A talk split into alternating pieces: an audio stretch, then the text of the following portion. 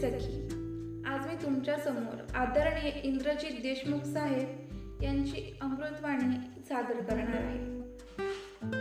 जीवनाची शोकांतिका मृत्यू नाहीये. तर आपण जिवंत असताना आपल्यातील जे सुप्त गुण आहेत ते आपण मारतो. ती खरी शोकांतिका आहे. प्रत्येक माणसाचा स्वतःचा वैयक्तिक पराभव म्हणजे तो माणूस काय बनण्याची क्षमता होती आणि तो काय झाला फरकामुळे असतो. नुसतं जीवन जगणं व खरोखरीचं परिपूर्ण आयुष्य जगणं यात फरक आहे. अनेक लोकांनी त्यांच्या स्वतःमध्ये असलेल्या सुप्त गुण नजरेआड केले आहेत आणि त्यांनी आयुष्यातला उत्तम काळ नको त्या गोष्टीमध्ये घालवलाय. ही खूप वेदनादायक गोष्ट आहे.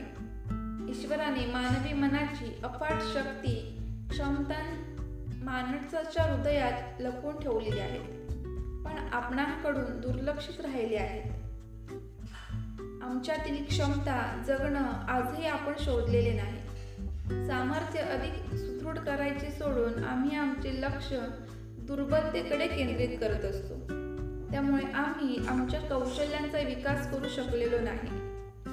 महामानवाने आपल्यातील क्षमतांना अद्वितीय बनवले होते.